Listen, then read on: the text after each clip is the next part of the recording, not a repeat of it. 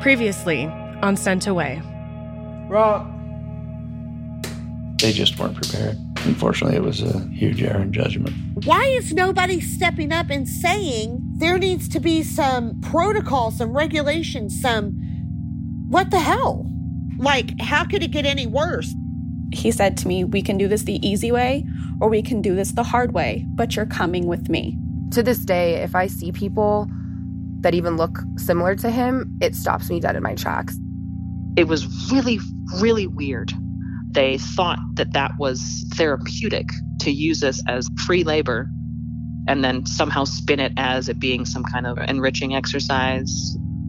They wouldn't clean for you or babysit for you. No. Uh, this house or in any other house. No. I think there's definitely a culture of guilt associated with people who have worked here.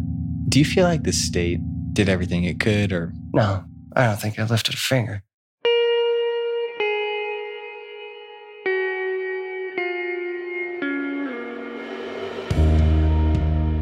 This is Sent Away. It's an investigative podcast from KUER, the Salt Lake Tribune, and APM Reports. I'm Jessica Miller. And I'm Curtis Gilbert. We're digging into the story of a treatment center for troubled girls called Integrity House and how the state government in Utah allowed it to stay in business for many years. We're doing that because more kids are sent to Utah for treatment than to any other state, by a lot. So it's important that the places providing treatment are run safely, and it's the state's job to make sure that happens. And before we get started, a warning. This is a show about children, but if you have young ones within earshot, you should probably switch to headphones. This episode deals with allegations of sexual abuse. There's also some swearing. This is our third episode. If you haven't heard the first two, you should press pause and listen from the beginning. We started out by investigating how the government responded when a girl at Integrity House died in 2002, and when a former employee alleged it was violating the law in 2008. But there was a lot of stuff happening at Integrity House that the state did not know about.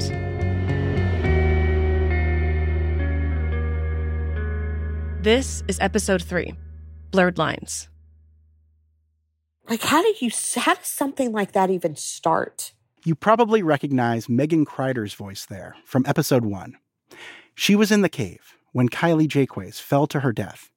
Megan was standing right next to Kylie when it happened. Just an incredibly traumatic experience.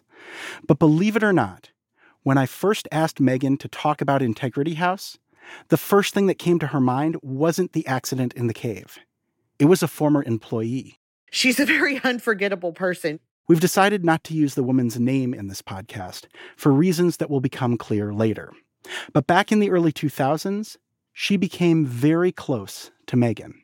I don't remember how this came about or how it started. I I remember that we would write letters back and forth. That's how we would communicate.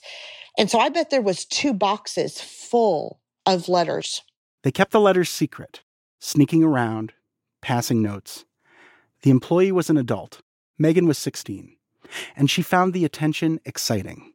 I think the first things that started happening were the letters started getting a little more and more, you know, crossing the line.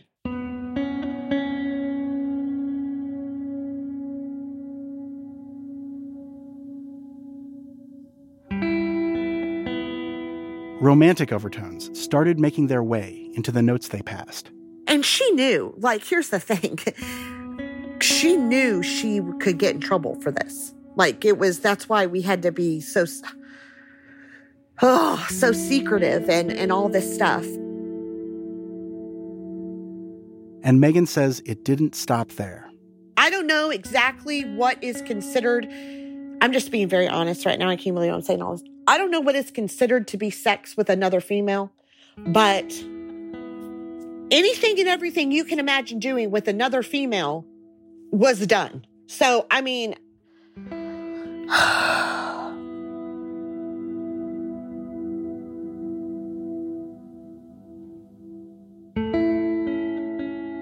And even after Megan left Integrity House and went back home to Texas, she says the employee stayed in touch, even came and visited her. I don't know if I'm going to be able to look at you while I tell you this, okay? Because it is so. Do you want me to turn off my camera? no, no, no. It's okay. It's okay. I mean, I have to. I have to get this. She. Sorry, I'm laughing because I'm so uncomfortable. I, because I can't even believe this really happened. She proposed to me underneath a tree at a park near my house. There, got it out. Proposed marriage. Yes. She had a ring and everything, which is, just makes me feel like I need to go take a shower, just so you know.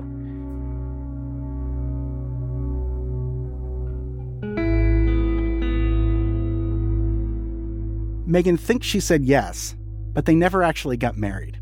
The two lost touch, and then, some three years later, Megan's mom found the letters. I don't ever remember feeling like she was mad at me. Because when my mom's angry, you know it. Mm-hmm. I'm sure my mom talked to me about it, but we didn't talk about it a whole lot because I think those letters kind of said everything they needed to say. They were like explicit, or they were clearly love letters, right? Yes. Between you and a adult staffer. Yes.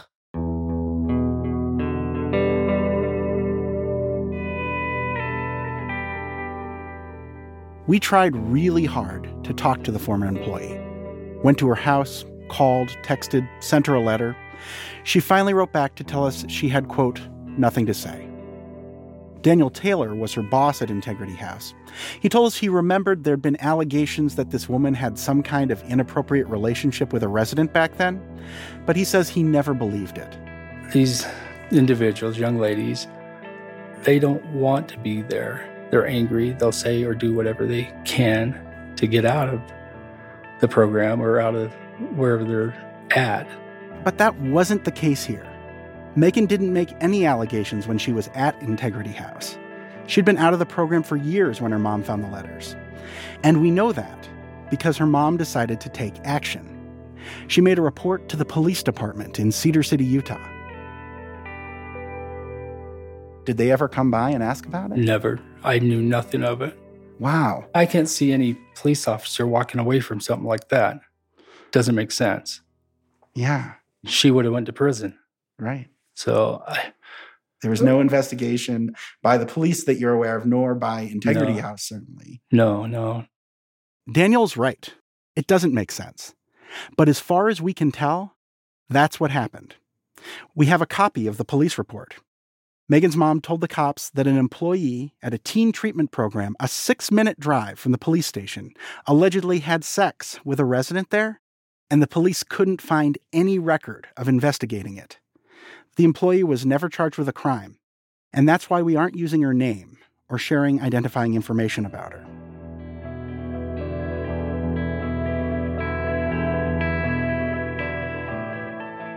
Megan says her mom also contacted Integrity House about what happened. And her understanding is there was some kind of out of court settlement. Her mom declined to talk to us for this podcast. And Daniel Taylor said he didn't know anything about it. That would be something you'd have to ask probably Farron or, or whatnot. Farron is Daniel's older brother. He actually owned the business. Hey there. Hey there. Who are you? No. Uh, my name's Curtis Gilbert. I'm a reporter at American Public Media. I was looking for Farron Taylor. Is that you? That's me, but I'm busy right now, guys. He wasn't very happy to see us on his doorstep. Farron knew we'd talked to Daniel earlier in the day, I know you've been with my brother. Yeah. and he told us he just handled the back office stuff for Integrity House payroll, legal, things like that. I don't really have anything to say.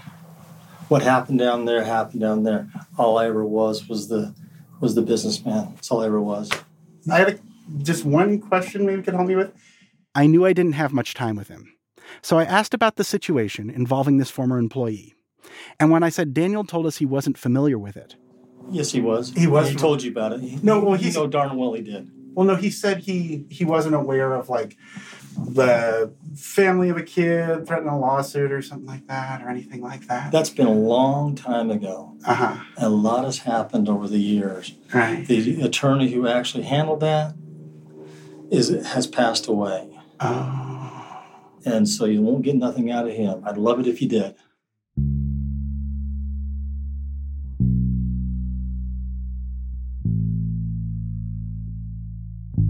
So here's what we know Megan Kreider says when she was a teenager, living at Integrity House, an employee had sexual contact with her. Several years later, her mom found out about what Megan says happened to her and contacted the police. As far as we can tell, they didn't investigate.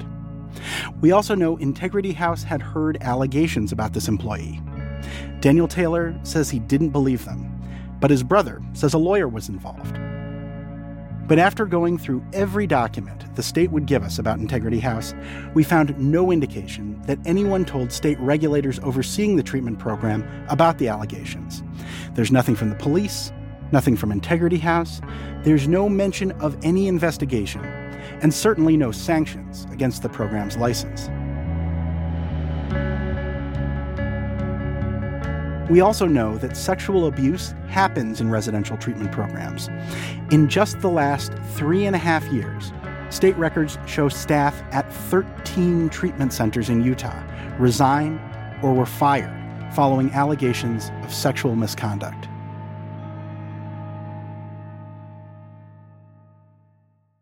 Anecdotally, I would say that sexual abuse, whether perpetrated by staff members or peers, is common enough to warrant concern and to ensure that strong measures are in place for its prevention, for our response to it. Lise Milne is a professor of social work at a university in Canada, and she studies this issue. Professor Milne says one of the big things treatment programs can do to help prevent sex abuse is to constantly reinforce the lines between the staff and the kids they're caring for. And these boundaries need to be clear in, in policies, clear in regards to practice, need to be monitored really, really closely. Otherwise, she says, kids can get hurt, and that damage can follow them into adulthood. These are kids who are going to feel betrayed, who are going to feel shame. The impacts are severe and they're long term without intervention.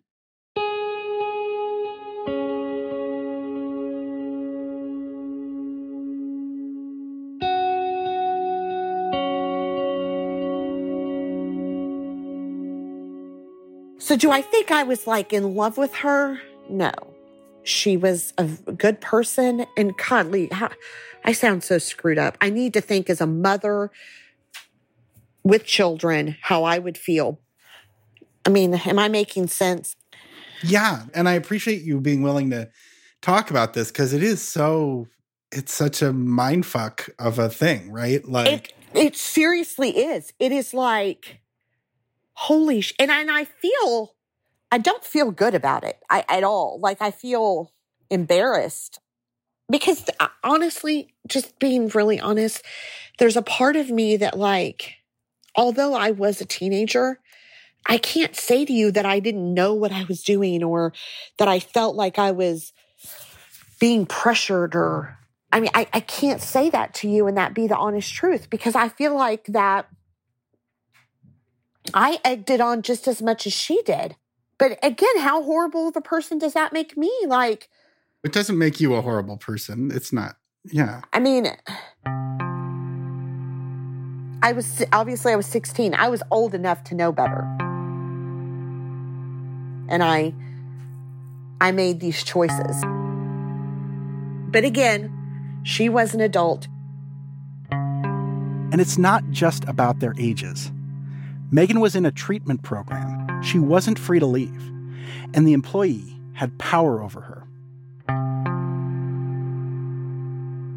It's definitely on her. No, and it is.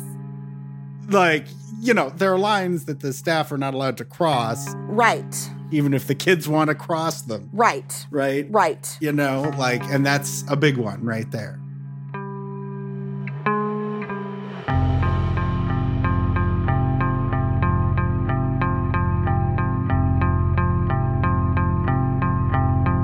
Those lines were without a doubt. I mean, they were crossed yeah. I mean, it, it was pretty bad.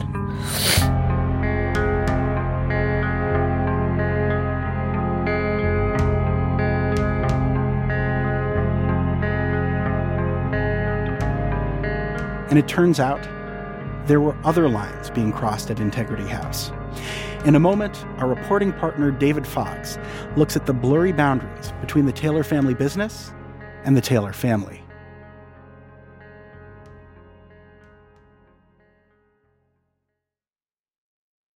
Hey, it's David Fox. There were a lot of Taylors involved in Integrity House. Of course, you remember Daniel, the guy who ran the place. His wife Zelpha worked there too. His older brother Farron was an owner, and a couple of his younger brothers worked there as well. And here's something we almost couldn't believe when we first heard about it. Several former employees brought it up. Hiram, from what I understand, Daniel's younger brother, Hiram, he married a girl married one of the girls. shortly after she graduated from the program. It's a little bit creepy for me. So we checked this out, and it is true.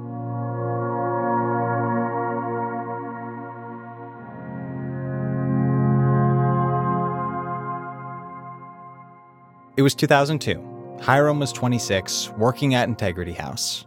The bride was a former resident. She just turned 18 a few months earlier. And what's even more astounding is that it happened again.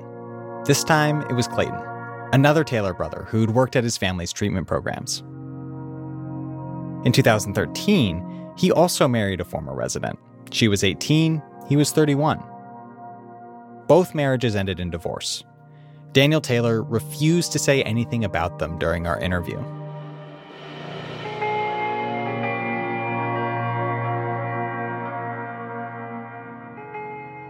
You'd have to talk to Hiram about it.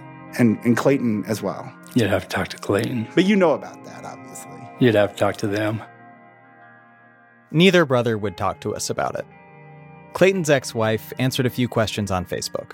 She said their relationship started when she was 18 and working for the Taylors, not when she was a resident a couple years earlier. Hiram's ex wife never got back to us. There's nothing illegal about these marriages. The brides were adults, they weren't getting treatment from the Taylors anymore. But those two Taylor weddings show just how blurry the lines at Integrity House had become. Daniel Taylor never married any of his residents, but he told us there's one former resident he considers his adopted daughter. She came and lived with him, his wife, and children after she graduated from Integrity House. She's named her child after myself. Her mother brought her to Integrity House and pretty much left her with nowhere to go. And you took her in? Yeah. Yeah. I'll be seeing her this weekend. Was there anyone else who, any other former residents who came and lived with you? Yes. How many do you think there were? I don't know. I like quite a few, or was ballpark, or like more than one or two over the years, maybe. I don't know. Did the state know about that? Um, I think they're 18. So it wasn't the state's business? No.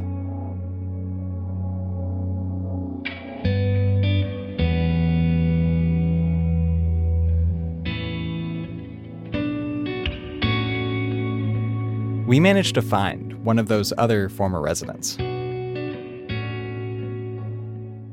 When you left Utah, did you ever expect that you would go back there? no.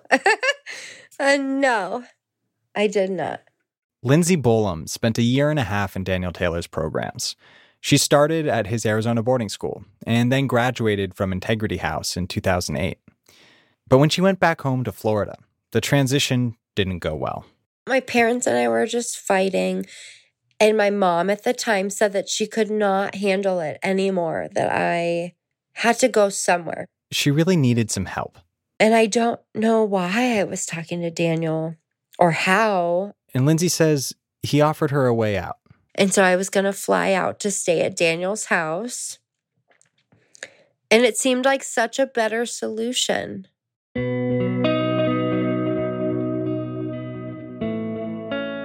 She'd live with him, his wife Zelfa, and their kids in their big house in the fancy part of town high up on Cedar Mountain. And she'd have her own room. She'd help out with their kids, and she'd also volunteer at Integrity House, get some work experience. On the flight to Utah, she found herself seated next to a missionary for the Church of Jesus Christ of Latter day Saints. It turns out he knew Daniel from church.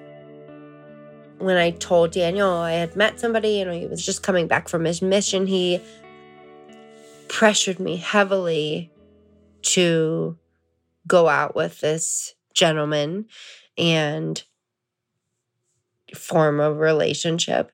Lindsay was 17, and she was not interested in dating some guy in his early 20s that she just met on a plane. So then it started to become he was trying to set me up with like people in their 30s and late 20s and things like that, previous staff members. Lindsay wanted to leave, but she didn't have anywhere else to go.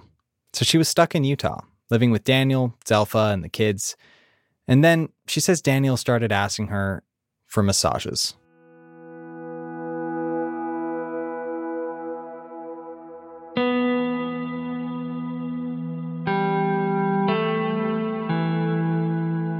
Yeah, he would tell me to rub his neck like that it hurt or his shoulders.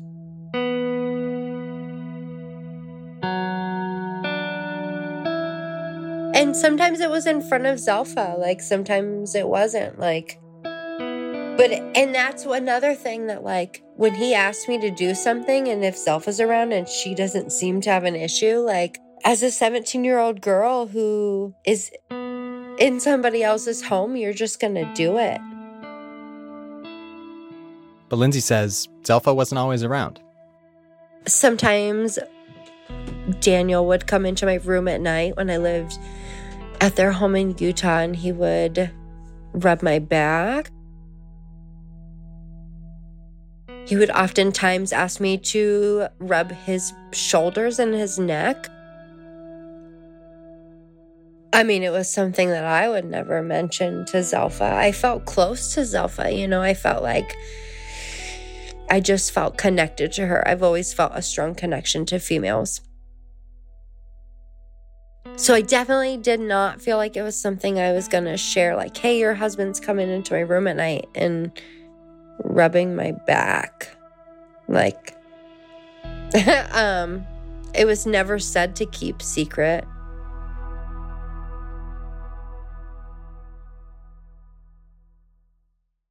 Lindsay says she felt grateful to the Taylor family. But those nighttime visits were making her uncomfortable. We sat down with Daniel Taylor in the front room of that same house. Big couches, an elaborate stone fireplace. We told him what Lindsay said happened, and he denied it all. No, no way.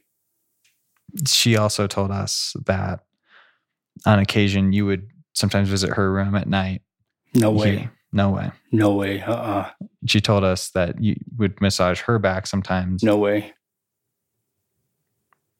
Why would she say that? I don't know. I, I don't know.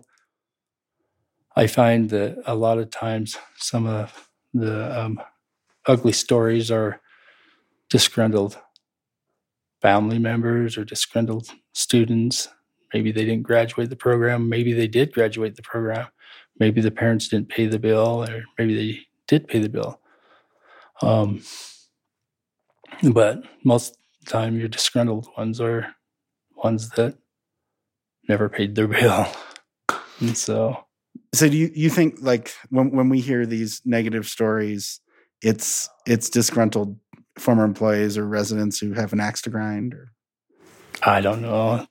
I guess when you're working with people with different cognitive and behavioral disorders, it becomes very emotional and um, construed one way or the other.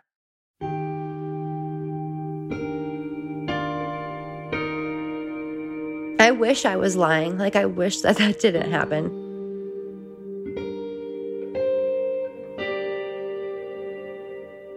and this thing Lindsay told us about Daniel Taylor and massages.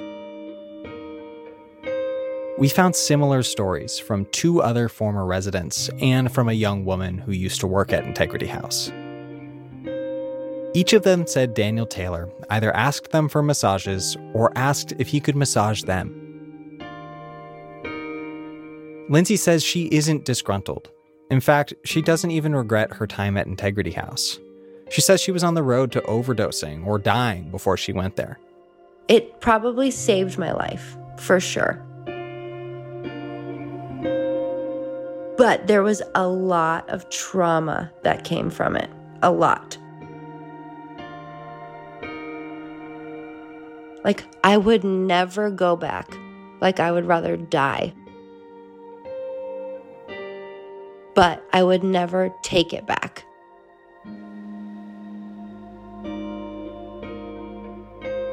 After about two months in Daniel's house, Lindsay found a friend back in Florida who let her stay with him and his family. She lives in Ohio now, a little ranch house she bought with her husband last year. She says she spends most of her time focused on raising her three kids and keeping their pet bunnies from fighting. She never expected to talk about this, let alone so publicly. I feel like it's really important to get this story out. Like, I do feel like, you know, not that anything is going to come of it, but it is important to like voice what happened.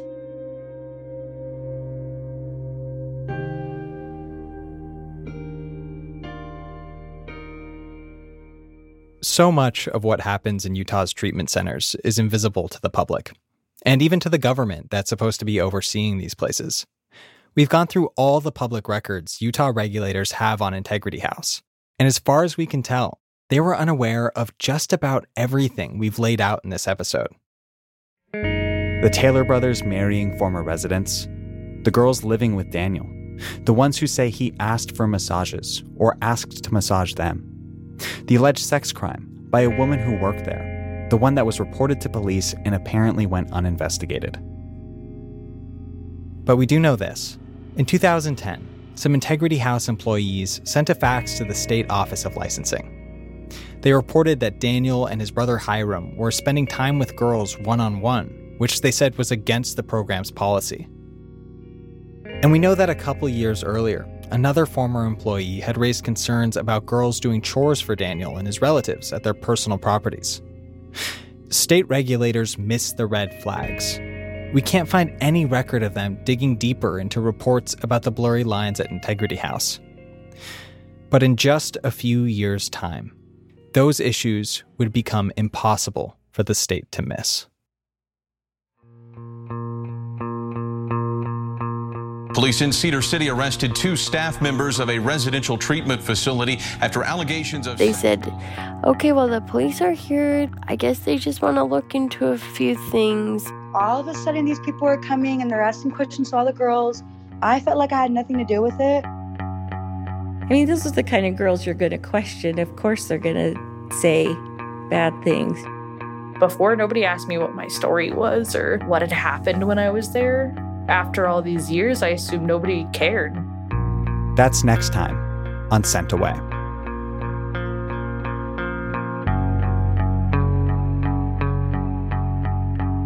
If you haven't already, please take a moment to subscribe to Sent Away in your favorite podcast app. That way, you won't miss a single episode. And it'd be great if you'd write us a review, too. There's more to our investigation of the teen treatment industry in Utah. You can find it on our website. It's sentaway.org.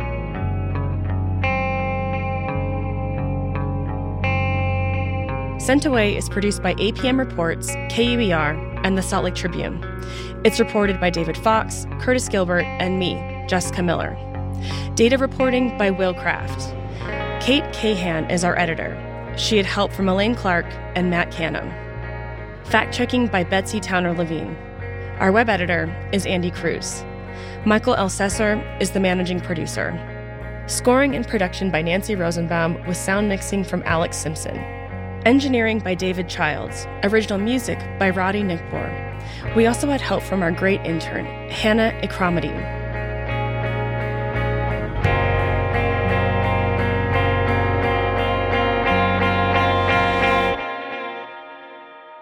Support for Sent Away was provided by Arnold Ventures, the Corporation for Public Broadcasting, and the Hollyhock Foundation.